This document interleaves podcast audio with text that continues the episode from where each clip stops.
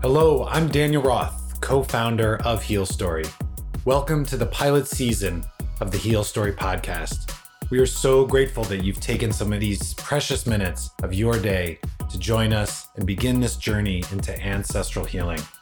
After you enjoy the episode, we invite you to become an official part of this new Heal Story community. Find us on patreon.com/HealStory. Help us build a storytelling platform that honors all of our ancestors. Thanks so much again, and I really hope you enjoy this pilot episode.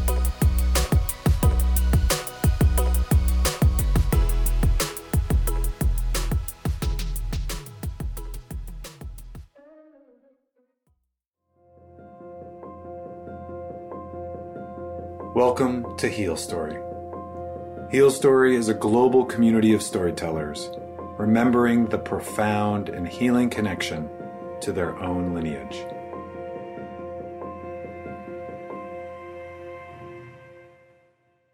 In this episode of Heal Story, Victoria Buffalo Robe shares a powerful story about matriarchal lineage, a unique relationship to plant medicine, and much more. We met up with Victoria in her living room in British Columbia. Victoria's story unfolds across the western provinces of Canada, from Saskatchewan to Alberta to British Columbia. Victoria's story weaves together powerful themes from across her life, from the power of the women in her family, to their relationship with land and plants, to the intense family trauma of Canada's oppressive residential school system, to Victoria's own creative life path as a modern businesswoman and mother.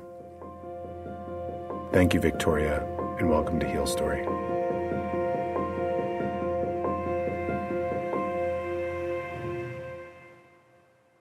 My name in Cree is Kamiyosit, and I am named after a horse. At Quill Lakes, there are four horses that guard the Quill Lake, which is the salt lake in the middle of Saskatchewan. It's interesting, it's flooding right now. I went back to go and see it. I took a dip just to kind of spiritually connect with my namesake and that kind of thing. It was years ago. It was really wild. The water was freezing and it was all rocks. And I couldn't get to shoreline. I just couldn't get to it, and I had not planned for it, so I'd stripped down and walked down to the shoreline, and I couldn't get to it, so I crouched down and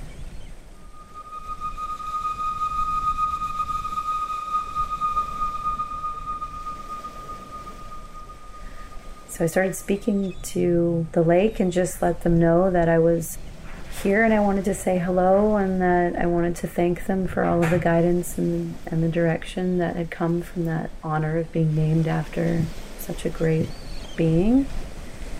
And all of a sudden the water swelled.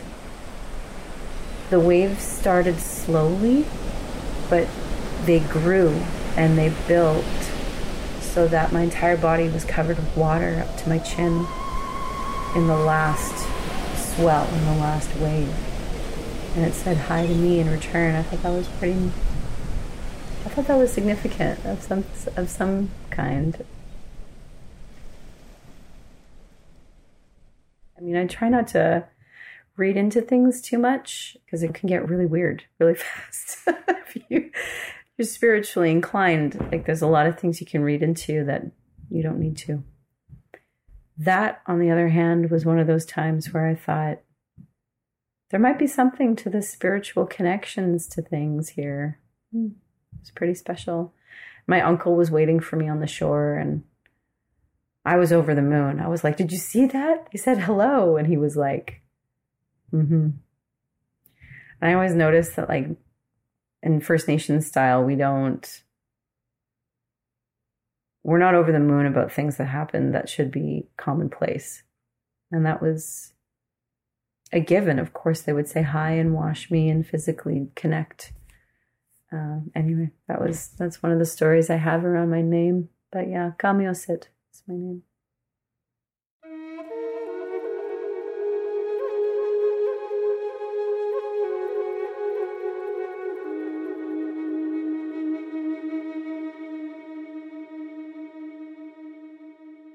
I was born Sarah Hazel Evelyn Boyd. And Sarah Hazel Evelyn are my grandmothers. It's named after all my grandmothers. Boyd is my grandmother's married name. And Charles Beverly Boyd was my grandfather. So that's my European lineage, Celtic and Scottish. Anyway, my grandmother kept her last name 20 some odd years after the divorce. When I was about 14, she decided she's changing her last name. And instead of going to LaPlante, which would have been her father's last name, she decided to connect with her great-grandmother, and hopefully I'm not butchering it, but her name was Gamlus de Capelo, which means Buffalo Robe. So she decided that she was going to translate that and use that as her own last name. And my aunt and my mom followed suit. And I was 14, so I was like, well, I'm changing my entire name. And I decided that I was going to be Victoria Somber Buffalo Robe.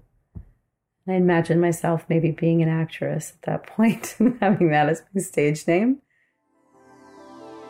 I recall really early on understanding Cree as well. Up until about, well, I was 6 when my mom moved me away from Regina and moved us up to Whitehorse.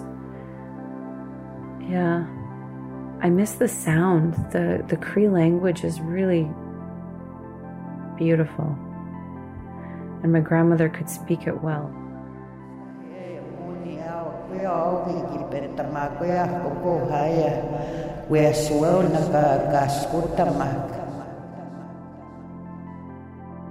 She knew it. She knew it then, and it was a pretty clear thing, like, you should know your language. I don't know anything in Cree. Like Tansay, my own name. You know, just a few things. But yeah, I've lost my language. Sisip means duck. I remember that.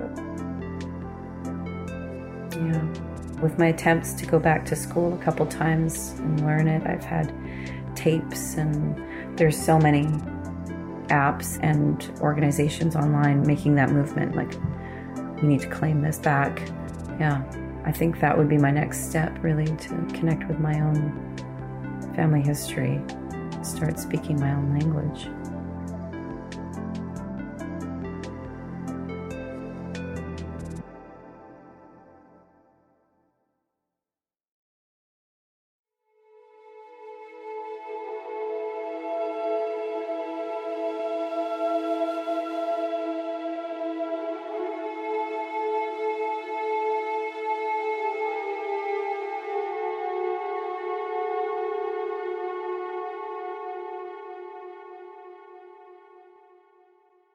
The churches and the government, in partnership, created schools called residential schools where First Nations children, Indigenous children of Canada and anywhere in North America were mandated to attend.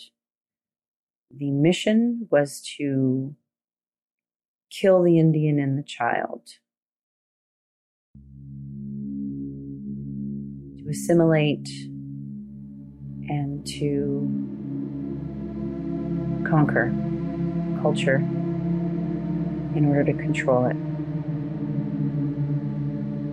Our ceremonies, sweat lodges, even rendering a prayer in Cree, we were punished severely. Like, we got a big web belt that's supposed to hit you on the hands, but they hit you right up here.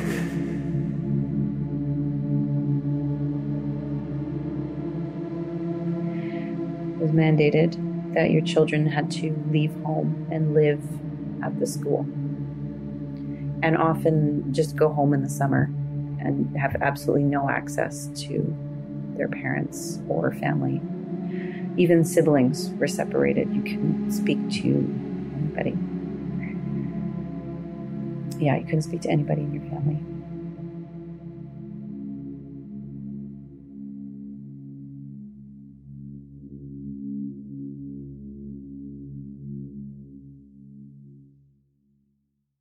I feel what's happening with First Nations people is that we are ashamed of something that we have no guilt or shame to carry for. It's like as a community, people feel ashamed. First Nations people at, you know, like the state of our culture, the state of our communities, it's like we're acting out a shame that isn't ours. We're wearing a shame that it's not ours to bear. We didn't do this to us. We are in it. We're in the soup, but we're not responsible for the genocide.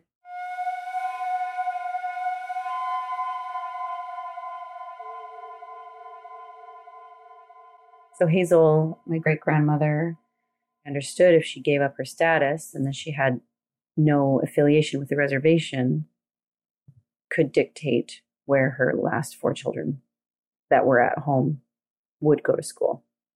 So without having status and living on private property and near the white school, they called it a day school because those children got to go home to their parents at night. She understood that if she made that move, she would be able to keep her four youngest daughters at home. So as a result, my grandmother, Evelyn, went to day school, which is pretty powerful. I come from a pretty strong matrilineal backbone. Like, these women weren't messing around.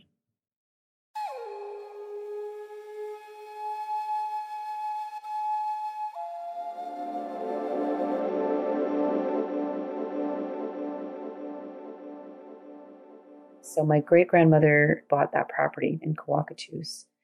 And I remember my grandmother talking about the progress she's made in her life. And she said, I was raised in a mud hut, girl. Like, I was the girl. I was raised in a mud hut, girl. Like, she had to patch up her walls. And this is Canada. It used to blow my mind. I was just like, what? Doesn't make sense. So that property in Kandahar was a mud hut because maybe that's all they could afford after buying that property. I don't know. My grandmother tells a story about how it was farmland and there was planes that would fly by, small planes that would be used for fertilizing or pesticides or whatever it may have you, and it dove at her.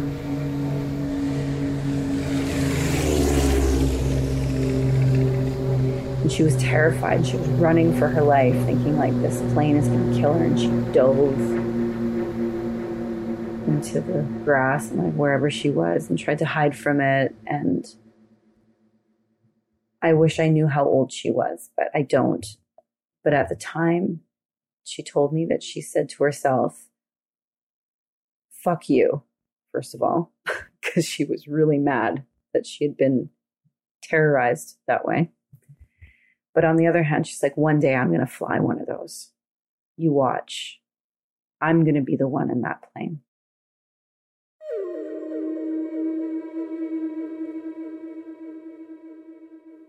And so fast forward, I think she was 17 or 18, finished high school. She joined the Air Force. She was a radar attendant and had a lot of responsibility in guiding planes in and out. And then later on, got her own pilot's license. And with Bev, my grandfather, ran an airport out of Ontario. And, you know, I really question whether or not, you know, if she was the first First Nations woman to ever fly, or the first First Nations woman to ever own an airport? Was it ever talked about? I don't think so.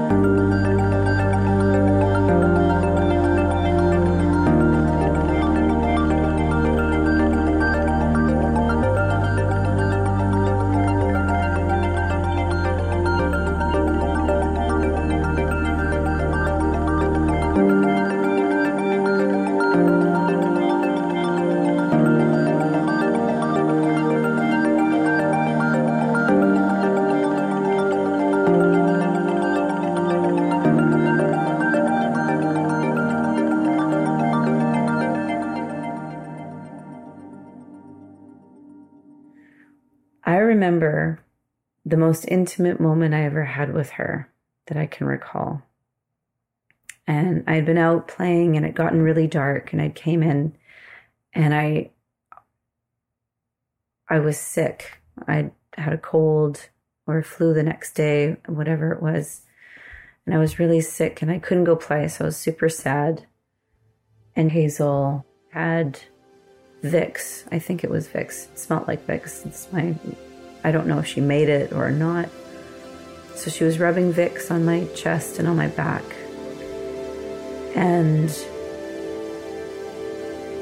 she said nothing, but she was murmuring something. And I wouldn't know if from a hole in the ground what it was, or if it was just maybe my imagination. But she never touched me before that. And I woke up, it was like nothing ever happened. I was not sick anymore. I jumped out of the bed and I was running around like I'd been completely healed. And I have this memory of that, thinking to myself about healing hands and spiritual healing. Things that are just not available to us anymore.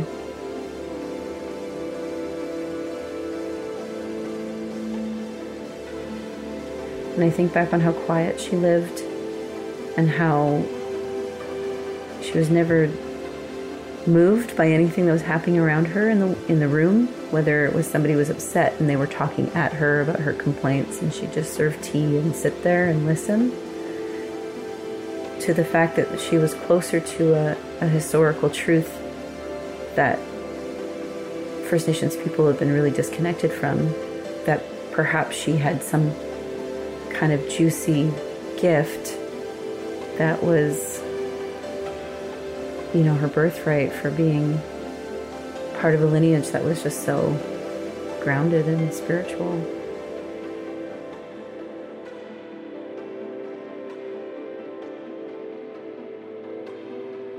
I remember that being a visceral memory of her.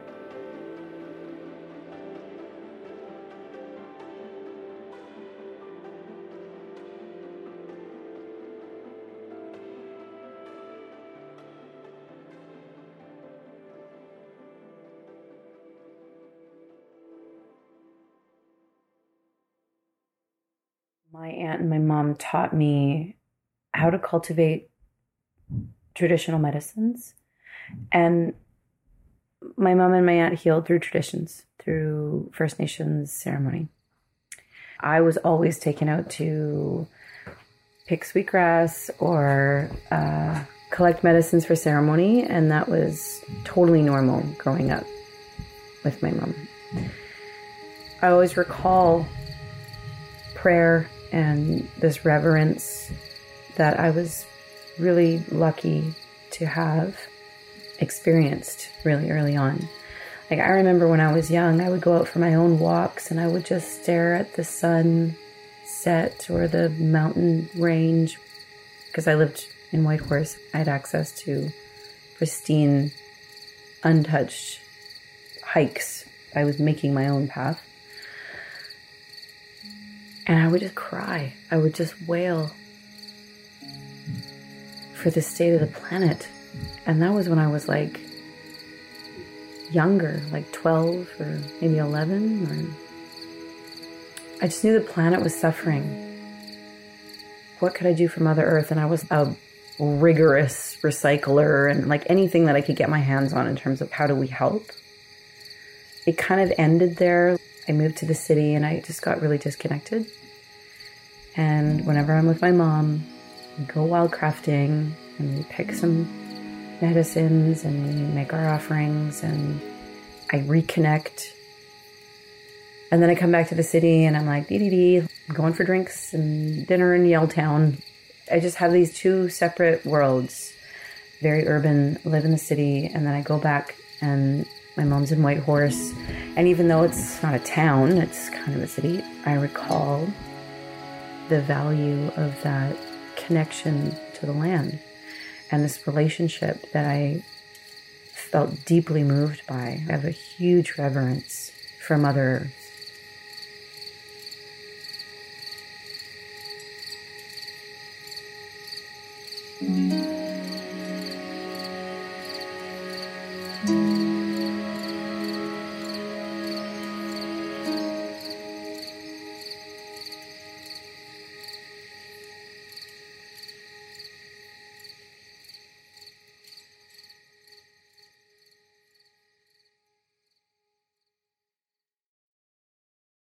I wanted more meaning in my day-to-day existence.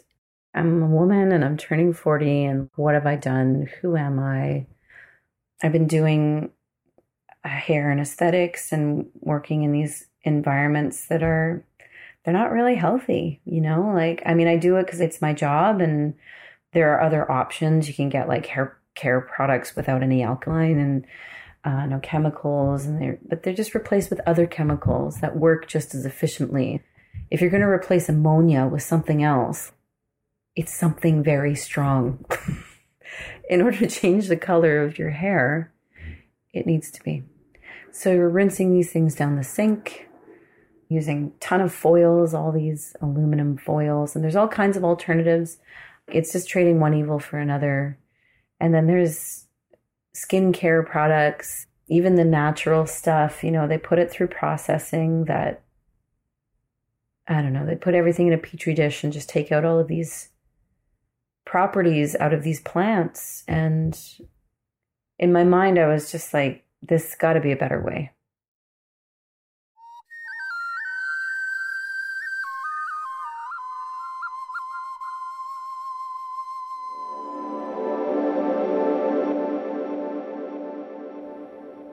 I spent like a year or two actually only using things in terms of skincare that I could buy at a grocery store. So if I couldn't eat it, it wouldn't go on my skin.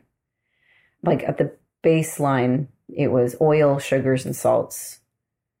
And then you can get clay. So now I've branched out. I don't just buy stuff at the grocery store now, but I order clay and ground pumice stone and make scrubs and make masks and all these kinds of things. I thought there was something really interesting about being able to make something, and it's something outside of myself, because I feel like a lot of the stuff I've worked with, it's a service or it's a consulting, it's intangible. A product somehow just sparked my interest. And I like to challenge myself, and I've never manufactured anything before. So I was like, okay, so here I am. I'll learn something new. I'll incorporate all the things I know practically in trades and then in terms of my lineage and my background, and then bring it and create something that might actually shift someone's mind or impress somebody. The importance of self-care without chemicals.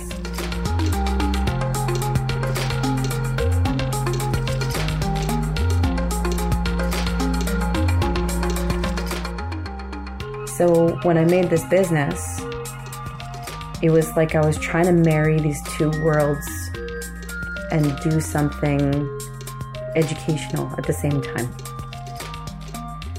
And so I wildcraft, and I have no idea where that might land with people, because it's very trendy right now about clean foods and getting back to like our relationship to the land. But for me, it goes a little deeper than that.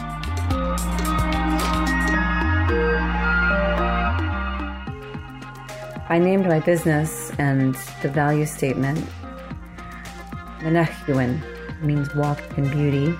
It's very breathy.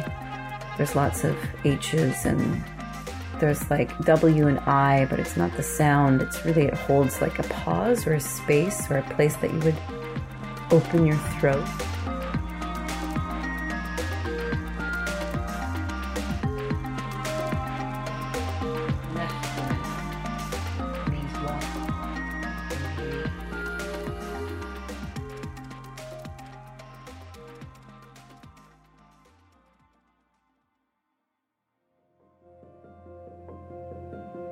In a world that just loves talking about First Nations trauma, maybe helping me remember the good stuff and making that like normal. Yeah, your successful relationships are all around you. Successful ventures are all around you. Projects of love complete. And that's possible. I want reminders of that.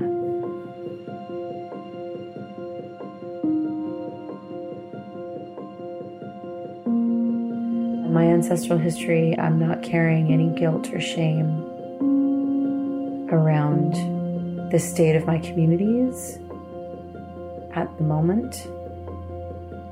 There's a lot of healing to do, and that shame and guilt has no place there. None whatsoever. Yeah, just kind of like telling the story and claiming your pride and resiliency and move forward and manage to create equity, community, rich stories and history. Anyway, I just see it that way, and I would just really love to learn from it and share in that kind of clarity.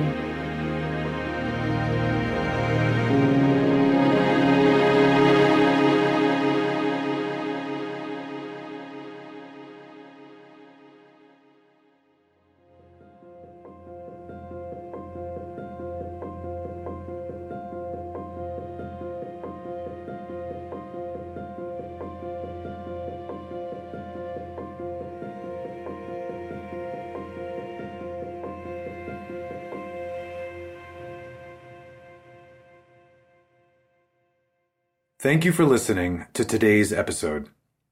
We hope this story has helped you reflect on the potential for healing within your own lineage. If you have a story you would like to share on the Heal Story podcast, visit us at www.healstory.com. Wow.